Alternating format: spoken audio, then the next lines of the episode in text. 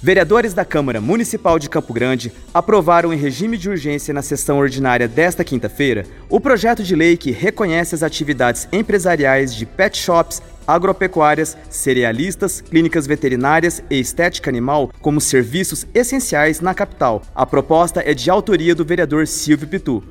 Esse projeto é que se reconheça essas atividades como serviços essenciais. Atividade pet, porque eles comem, atividade agropecuárias, cerealistas, clínicas veterinárias, estética animal, para que a gente possa realmente defender esses animais. A gente possa também passar a reconhecer essa classe, que quando deu o lockdown, tem que ter alimentação, tem que ter remédio, tem que ter todas essas estruturas para que eles não passem por nenhum tipo de que seja prejudicado. Então, a gente colocou em regime de urgência para que definitivamente essa classe de trabalhadores também, todo esse pessoal seja reconhecido como serviços essenciais. Então, é justiça a essa classe de trabalhadores e que isso sirva para que eles também se organizem, que eles atendam de acordo com o decreto municipal e que para que eles não possam prejudicar a nossos animais.